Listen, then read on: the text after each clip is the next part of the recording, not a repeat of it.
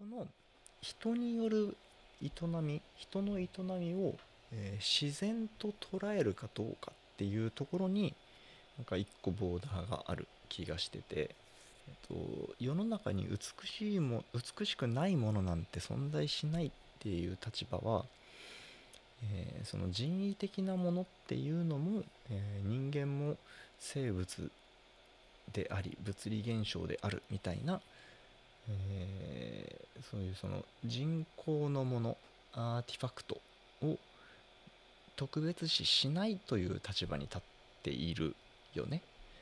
でその美しさとは何かっていうのを考える時にその立場もありなんだけど、えー人工のものっていうのをちょっと他とは違うものとして捉える立場もありえるよねと。でそそこに立った時に美しさの認識っていうのはどう整理できるのかなっていうことにもちょっと興味があるなっていう感じですね今のところは。はい。あのなんでボールペンそんな美しいと思うほんならうんそうそうそう。まずですねうんまあ文字を書くためのものはいうん文字みたいなとかボールペンってめっちゃ先っちょにちっちゃい玉がスコンってはまっててそこからちょろちょろちょろちょろインクが出ると。そうん。でしかもそのインクが乾かないように、うん。穴と玉の大きさがほぼ一緒で、うん。うんコツって押した時だけインクがシュルって出てくるように作ってあるとか、うん。うん。でなんであんなにインクが綺麗に出てくるのかわかんないですけど多分気圧とかそんなの関係でなんかうまいことやってるんですよ、うんうんであのなんかこうバネでカチッてやるとか。で多分フォルムもそうだし、うん。うわこれ作った人がおるんやとか、うんうんこのプラスチックどっから来たんやろうとか、うん。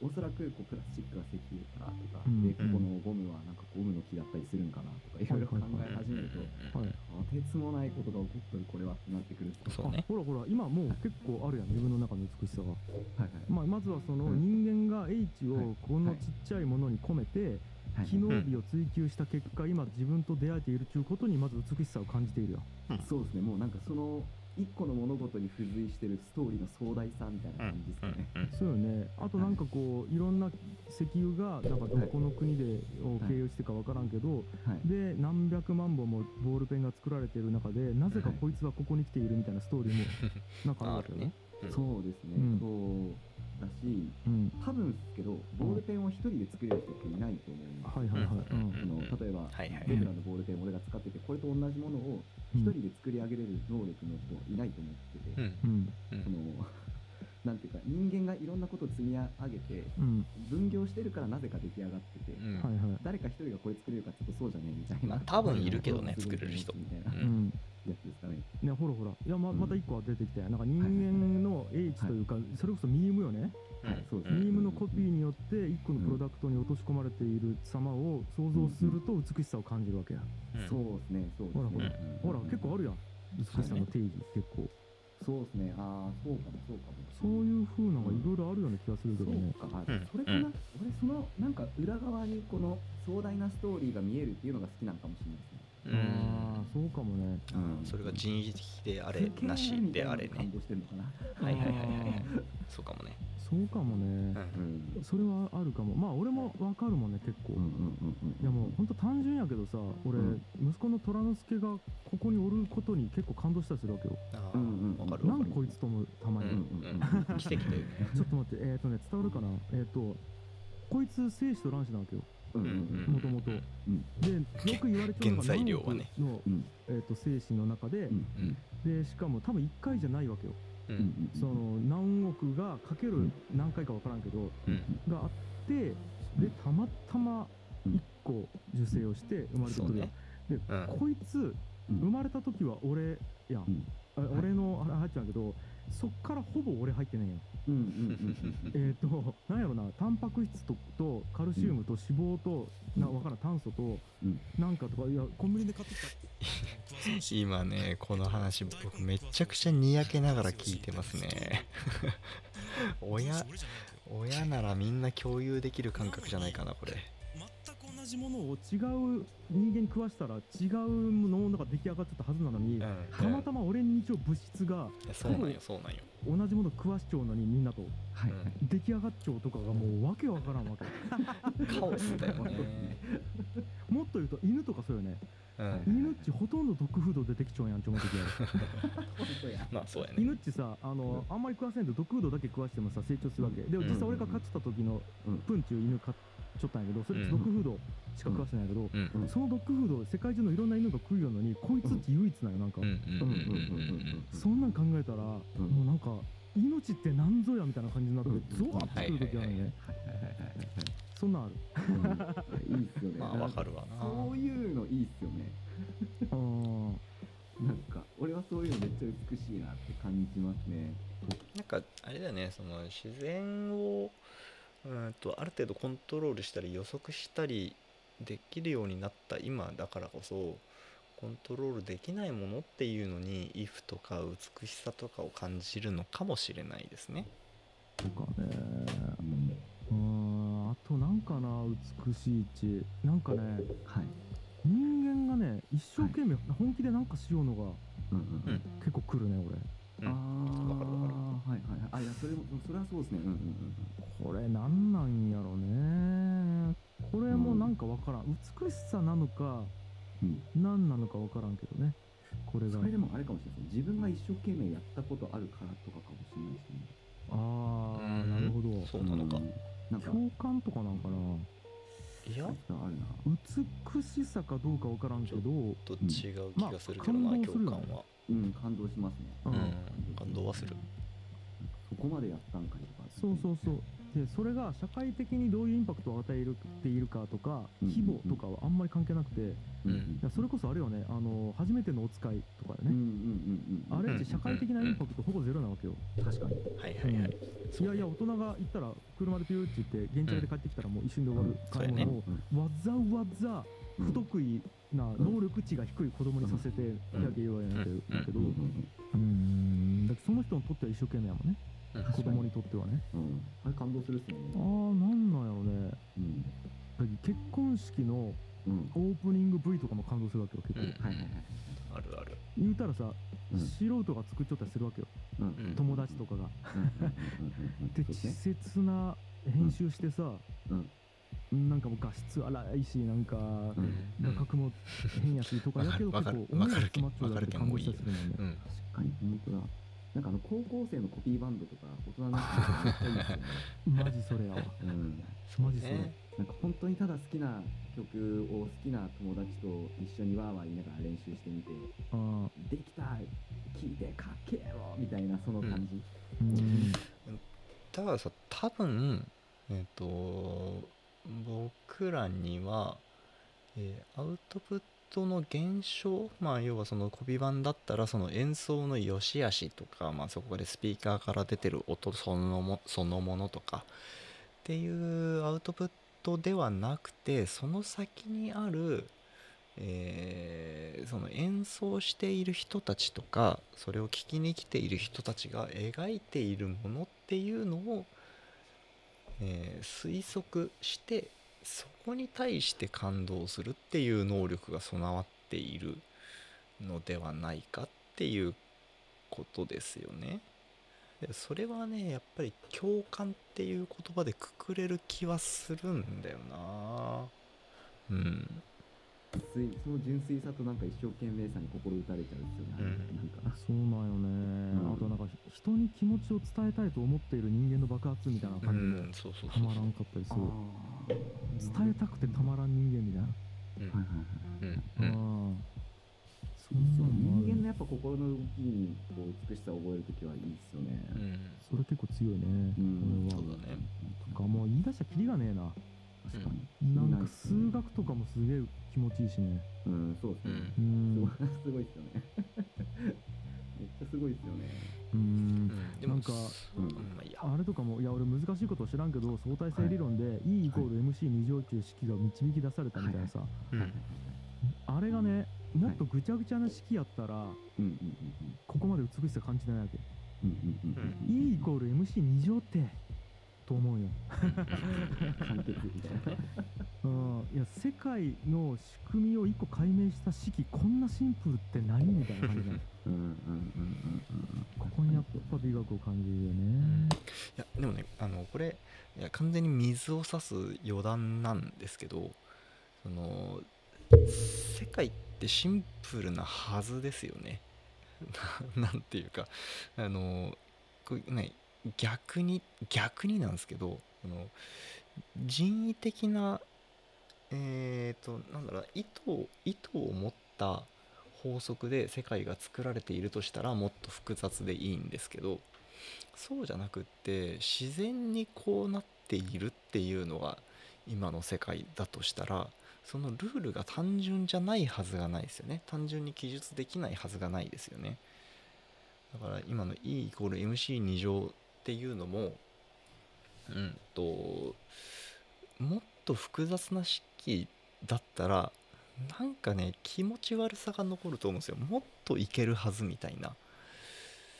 でだけどそれを、えーと、E イコール MC2 乗っていう形で記述できるのではっていう仮説が立った時に気持ちよさを感じるっていうのはやっぱりねあの世界は単純な法則でできているはずだっていう認識よりも世界は単純な法則でできているっていうのが当たり前だっていう認識があるような気がするんですよね。で、えっと、そそれをちゃんと、えー、ちゃんとその通りに単純に記述できたっていうことはもちろん科学とか数学物理の H が込められている話ではあるんですけど、うん、単純に記述できること自体はそんなに驚くべきことではないあの感動を持って受け入れる迎えることではあると思いますけど、うん、それ自体はね不思議ではないなという認識でいますね。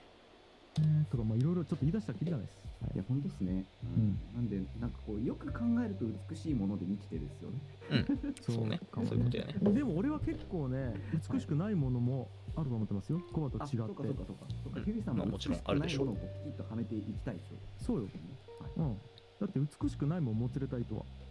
うんだから美しくしていきたいと思ってるから活動できていると思いますよ。うん、なるほどな。はい。そっか、美しくないものを俺、そうか、あんまなんか見つけきらんかも。何があるかな美しくない。美しくない。でもなんか、美しいの逆なんじゃない？そうですね。うん。いやそうだよね。あそう、そうですね。だから偶然そうなっているだけのものっていうことよね。確かにそうか。うん。時間っすね。これ確か、何だったかな。昔読んだ本とかで、まあなんか思想家の考え方なんですけど、はいはいえっと、まあ哲学ですね。えっと、うん花を見たときにうん美しいと思ったと。うんそれは花が美しいんですか？それともあなたの心が美しいんですか？っていううんうんはいはいはい。問いがあるんですね。花自体が別に美しいっていう性質をそもそも持っているわけではないじゃないおうおうその人間が見たら美しいって思うケースが多いだけで、うんうんうんその花が美しいかどうかって基本的に相対的なもの。うん本当や。ということは、その人が見て美しいって思った瞬間にその花が美しくなったんであって、うん。花そのものは美しさを備えてないですよねっていう、その哲学者の考え方ははいはいはい。見たことあるまあ理解できるよね基本的にはその人の心の中にあるもの本当や。かもしれないですね、美しさっていうのは。本当やん。そうかも。え、ちょっと待って。俺よりコバの方が心が美しいという結論になってしまったね。やばいやばい。この結論は美しくないよ。そういうことやちょっと待って。いや、それは諦めよう。それはしょうがない。そういうことやから。えー、負けた。気持ちいいなはい要はどんだけのものを美しい、その例えばそう音楽って、うんあの例えば俺がレゲエ嫌いだとするじゃないですか。うん。うんって思った時に、うんレゲエが悪い音楽なわけないっていうか、うん。そのレゲエのこと好きな人いっぱいいるわけじゃないですか。はいはい。うんということは俺がロックは好きだけどレゲエが嫌い例えば例えばした場合、はい。えっと、レゲエの良さを俺が知らないだけっていう方が正しいはいはいはいはい。まあそうやね。じゃないか。はいはいわかるはい。ということは世の中のものを見て美しいと感じれるポイントが多いほどその人の心が美しいって話かもしれないですね。あのうんー、本当にそうかも。うんうんうん。さっきの哲学者の話で言うと、うんうんうん美しいと思うみたいなことを俺共鳴と捉えているよね。はいはいはいあのはいはい。うん人間値そのまんま、えー、とうん脳の中にインプットできないわけよ。はい何かしら、えー、と視覚情報だったり聴覚情報だったり触覚情報だったり、まあ、五感でうん。うん脳の中に入っていくんやけど、ううんん、となんやろな共鳴体を共鳴させているだけなんじゃないかなと思う時があって、脳の中にある共鳴体を、なんかね言葉の話でどっかでこの新型でしたような気がするんだけどコバの言葉は俺の頭の中にドバーッと注入されているわけではなくって、コバが発している言葉の中から俺が共鳴しているだけなんよね、うん。その言葉に対して。うん。うん。そうだ、と思うと脳の中に共鳴体をいくら持っているかで、えっと、美しさを感じるポイントが多いと。うん。で、えっと、嫌いな食い物を大人になって好きになっていく感じっちこの共鳴体が作られていくような感じに似ちゃうんじゃないかなと思ったことがあるよね。とか、はいはいはい。えっと人の価値観ってめちゃくちゃ分かっていくし昔泣けなかったことでも大人になったら泣けるような映画値あるやん、うん。それも共鳴体が増えていくから、それはそうやろっていう感じなんよね、うん。わわかるわかるい。ろんな経験していくとそう。ですね。なんかねそういう意味ではやっぱ美しいと感じるってことは自分の中に共鳴体ができていくということなんじゃないかなと思う時もあります、なるほど。うん。なんかあれもありそうじゃないですか、その共鳴体にどんなタグが貼ってあるかっていうか、その例えばこう共鳴した思い出が嫌な思い出なのか、いい思い出なのかで多分美しい美しくないを判断してたりとか、ああある。あー。そうあねなるほど。そうかも。でもしかしたらその共鳴体から別の感情にこうプラグが刺さってて。ううん。んうん。あの例えばこの1個あじゃあケーキを見つけた時にケーキの思い出が俺の共鳴体があるじゃないですか、うん。ケーキだってなってそのケーキの思い出がさらに子供の時の家族の誕生日パーティーにこうプラグがつながってて、それ楽しかったなっていうプラグがそこからつながってるからトントントントンみたいなケーキいいねってなるみたいな。うん。だからその匂いが記憶をトリガーしやすいみたいなのもそれと同じ話よね。重要ですよね多分、なるほど、うんプラグなのか、近いところにあるのかもしれんね、うんうんえっとケーキと誕生日が、うんうんうん。あー。で同じ素数を持っていてうんうんなんかこう共鳴しやすいんかもね。うん。うん。なんかそんな気がした。同じなんかこう固有振動数みたいなものを多く持っていてうん。共鳴しやすい近い場所にうんあるんかも。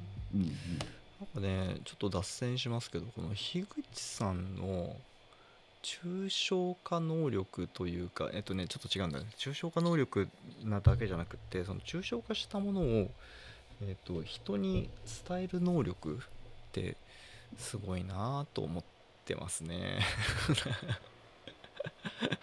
いきなり褒めてますけど。うん。なんかそのね今の話だってそのすごい抽象的な概念をうーん。うわ全然うまく言えんわ。なんかそのうまいうまい具合に具体化してというか抽象化してというかわかんないけどそのそれこそね人の共鳴体誰もが持っていそうな共鳴体っていうところに落とし込む表現をするのが樋口さん得意っすよね。それはね羨ましいですね単にね。まあいいやちょっと進もうすいません。連想させられるんかもしれん。なんかケーキと誕生日っちそうですよね。確かにな、ん俺クリスマスめっちゃ好きやもんね。うんうんうんうんえー。そうかも。も。うなんか歴史がない感じでですね。う、ん。うん、でさらに俺思うんですけど、んえー、とということはうん。自分の中にそういう共鳴体がいろいろあって例えば、まあ、ネガティブなグルーピングがしてあったりとかポジティブなグルーピングがしてあったりとか、あのまあ、それこそ美しいっていうラベルが貼ってあったりとか美しい楽しいっていうところにこうプラグがつないであったりとか、まあ、いろんな散らかり方してると思うんですけど、はい。はい。それを全体的にこの共鳴体がは なんていうのじケーキケーキの共鳴体は楽しいところにつないである。うん。回収、うん。で犬犬可愛いのところにこうつないであるみたいなうん。全体的なポジティブなところにこうグルーピングとかそのつなぎ込みをしてあれば、うん。何見ても楽しいみたいになるかもしれないですよね。うん。そうやん。まあね。そうかもね。それっていいあいいのかとか可能なのかとかあるよね。これ結構そのなんか前から言ってるあの月月見るの好きみたいのは、うん単純にこう月が美しいみたいな話っていうよりも、うん。月を見てるとあのいろんなところにこう思考が巡るように、うん。俺の中でそのプラグが配線が仕込んであるんで、あーのとてつもない世界に行けるんですよ月見てると、うん。うん。自分の脳内が。うん。あー。そうかも。これ結構脳内ハックとしてありそうですけどね。脳内ハックやねそれね、うん。だけどなんかうわっと思ったらその、なその原因が何かをまず突き詰めた方がよくて。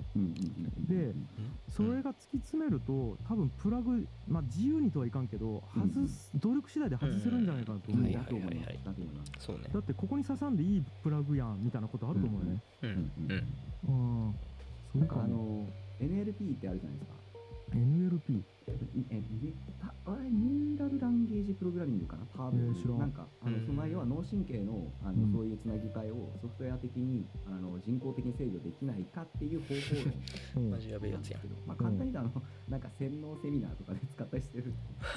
そそういう悪いもんばっかりでうんうんうんなんかその心理学的な用語かな。なんかその自分の言動とか考え方をリプログラミングして、うん。なんかポジティブに変えていこうぜみたいな多分考え方だと思うんですけど、えーそなんか間違ったらすいません。ああまあまあまあ。まあいいんじゃないですか。もうこれはちょっと無責任にいろいろいこう、はい。はい下調べせずにもう言ってますから、はい。はい。はい台本ないですから。そうそう、はい。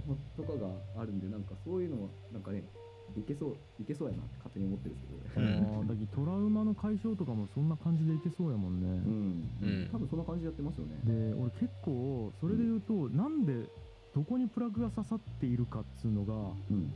相当理解できてないと思う人間値うんうんうんうんそうね。やっぱねなんかなんか嫌やなの原因はなかなか自分じゃ見つけられんのよね。う、ん。そうっすよね。逆に言うとなんか楽しいも見つけられるんだけど。うんうんうんううん。んいやでもそれはねそのえっ、と自分で分かっているはずっていう幻想が前提にありますよね。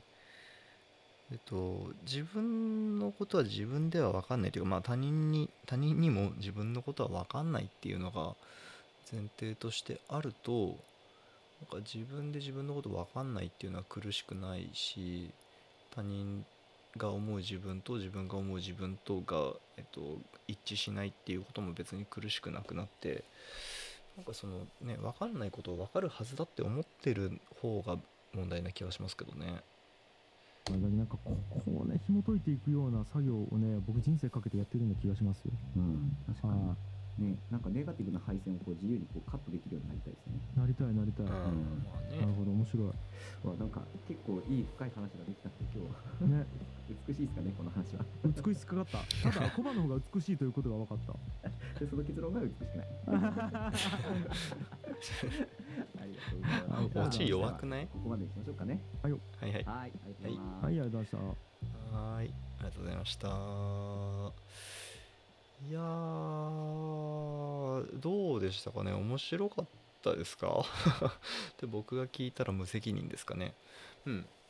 いやー、でもね、その美しさの話面白いですよね。その時代によっても違うし、人によっても違うし、えっと、まあ、共鳴体があるかどうかっていう話はね、すごい、まあまあまあ、わかる。わかる表現ですね。うん。僕は美しさについては、えっと、繰り返しになるのかもしれないけど、やっぱりその人為的なものに美しさを感じるのかどうかっていうところがね結構大きな分かれ道な気がするんですよね。えっとあえて人工物は自然物ではないという立場に立った時に人工物を美しいと思う感覚と自然物を美しいと思う感覚ってちょっとね別だと思うんですよ。えっと人工物の方はおそらくえっとそれを作った人とかそれが成り立っている理由とかのえっと意図とか、まあ、要は流れの方を